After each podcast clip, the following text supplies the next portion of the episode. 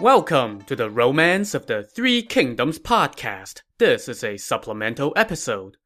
In this episode, we're going to look at a story related to Bing Ji and Chen Ping, two famous officials from the Western Han dynasty. One of Zhuge Liang's aides name-dropped both of them as he tried to convince Zhuge Liang to delegate some of his responsibilities for the sake of his own health. The aide said, "Look at Bing Ji, who care not for dying men on the road, but worried about a panting ox, or Chen Ping, who did not know how much grain or money the state had." Now, on the surface, it would seem like those are not exactly good attributes for a prime minister, but there are stories behind those references. Let's first look at the story of Bing Ji.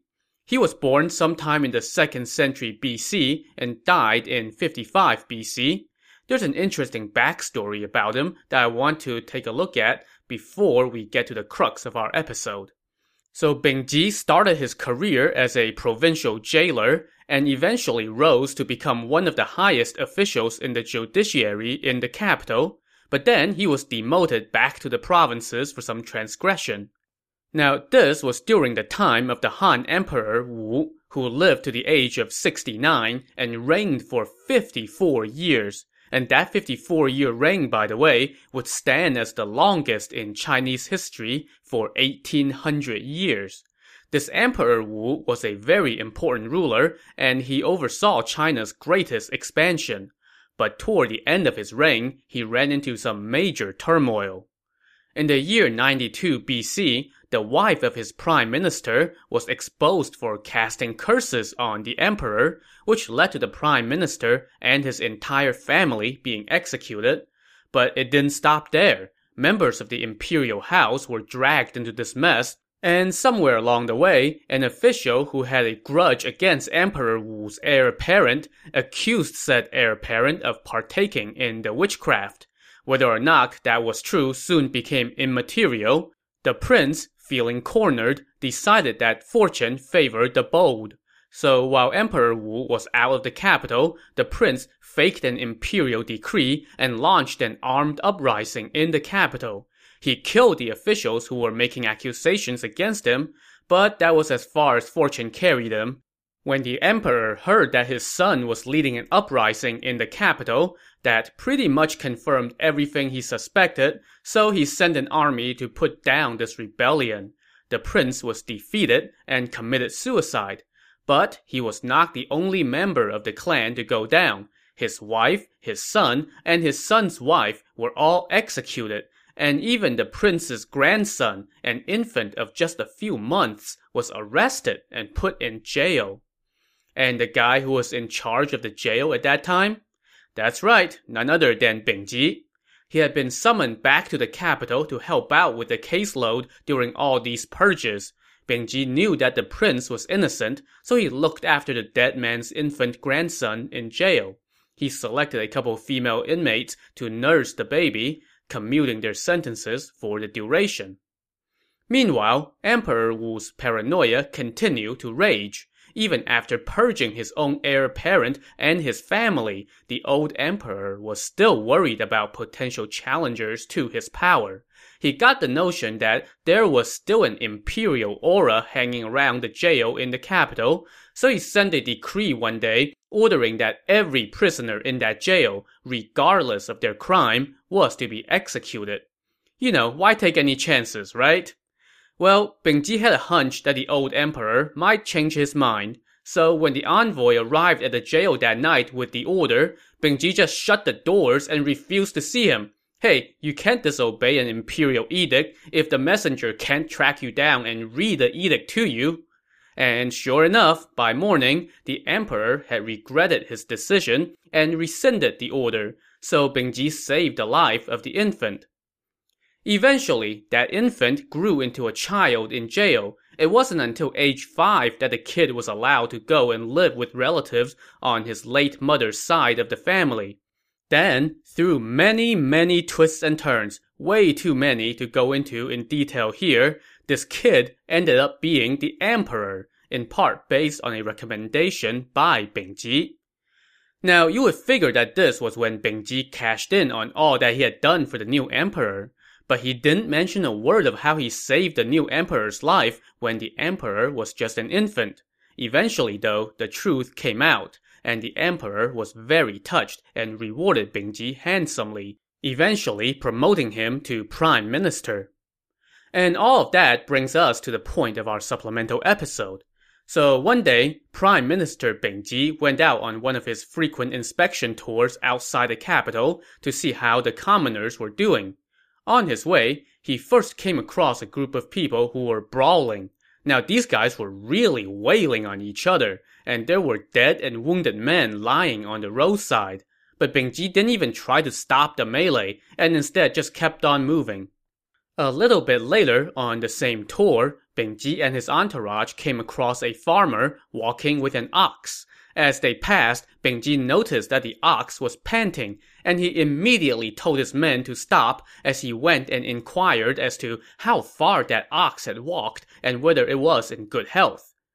Now, one of the attendants in his entourage couldn't help but ask Bing Ji why he cared so much about an ox when earlier he showed no concern at all about a brawl where human beings were being bludgeoned to death. Was he placing the life of cattle over that of people? To this, Bing Ji answered, "There are government officials whose job it is to deal with brawlers, and it is sufficient for me to inspect the work of those officials periodically and reward or punish them accordingly. The prime minister is a high-level official, and he should concern himself with the important affairs of the state rather than a mere brawl." Okay, we'll buy that, putting aside the idea that you could have, maybe saved a few lives by stopping the brawl then and there. But anyway, let's say you're right, and breaking up brawls is beneath the prime minister's responsibilities. But then why was the prime minister so worried about an ox? To this, Bing Ji answered, "The weather should not be too hot right now, but it is hot enough to make an ox pant. It could be a sign that we are in for some abnormal climate, which would affect the harvest. That is why I inquired about the ox." Now, I can hear you saying, "Hey, wait a second. The brawl could have been an indication of potentially deep-rooted socioeconomic issues that could tear the empire apart, so shouldn't the prime minister be worried about that too?" And you know what? You're probably right, but that's the way the story goes, so let's just roll with it. Now, on to the other guy, Chen Ping. He lived a good 1.5 centuries before Bing Ji, and he was an important advisor for the supreme ancestor, Liu Bang, in founding the Western Han dynasty. Chen Ping actually started out in the employ of Liu Bang's chief rival, the warlord Xiang Yu, but he ran afoul of one of Xiang Yu's top officials, and so Chen Ping ran off and joined up with Liu Bang instead. His strategies played a key role in Liu Bang's success in winning the empire, and Chen Ping then went on to play a key role in the administration of Liu Bang and a couple of his successors. During the reign of the third emperor of the Han dynasty, Chen Ping was appointed to prime minister of the left, while an official named Zhou Bo served as prime minister of the right. One day, the emperor summoned the two prime ministers and asked Zhou Bo if he knew how many court cases the government tried each year. Now, Zhou Bo did not know the answer, and the emperor then asked him if he knew how much money and grain the national treasury took in each year.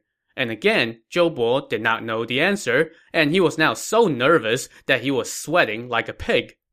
But Chen Ping now chimed in and said, "The answers lie with the people in charge of those areas. For the number of cases, your majesty should ask the minister of justice. For the amount of money and grain, you should ask the accountant of revenue." And the emperor was like, "Okay, that's fine, but then what the heck do I need a prime minister for? Much less two." To that, Chen Ping said, "A prime minister's role is to assist the emperor by pacifying all those outside the empire, maintaining peace within the empire, and ensuring that all office holders perform their duties properly."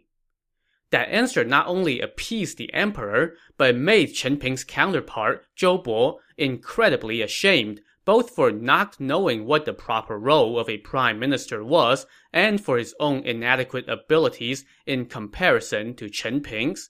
so Zhou Bo soon stepped down to spend more time with the family, leaving Chen Ping in sole possession of the prime ministership. So the point of both of these stories is that people should understand their roles and not worry too much about things that are beneath their level of responsibilities. This was the message that Zhuge Liang's aide was trying to convey. But alas, Zhuge Liang just was not much of a delegator. He just had to micromanage everything, and it contributed to his early demise. Let that be a lesson to all of us. Working ourselves to death overseeing every little detail may earn us outsized propaganda in a classic novel that endures for centuries, but it will not win us an empire. And that does it for this supplemental episode. I'll see you next time on the Romance of the Three Kingdoms podcast. Thanks for listening.